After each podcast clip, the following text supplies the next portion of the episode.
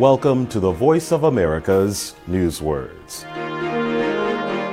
This story is about a housing unit where many refugees live. It is in the U.S. state of Maryland. Empathy. Zemi Shabu works at the housing unit. She came to the U.S. as a refugee from Kosovo 18 years ago.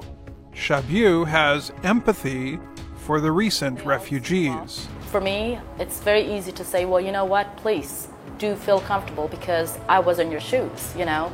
So I understand where you're going through. Empathy means sharing and understanding others' feelings, especially sadness. If you have empathy for others, it is because you have experienced the same feelings they have.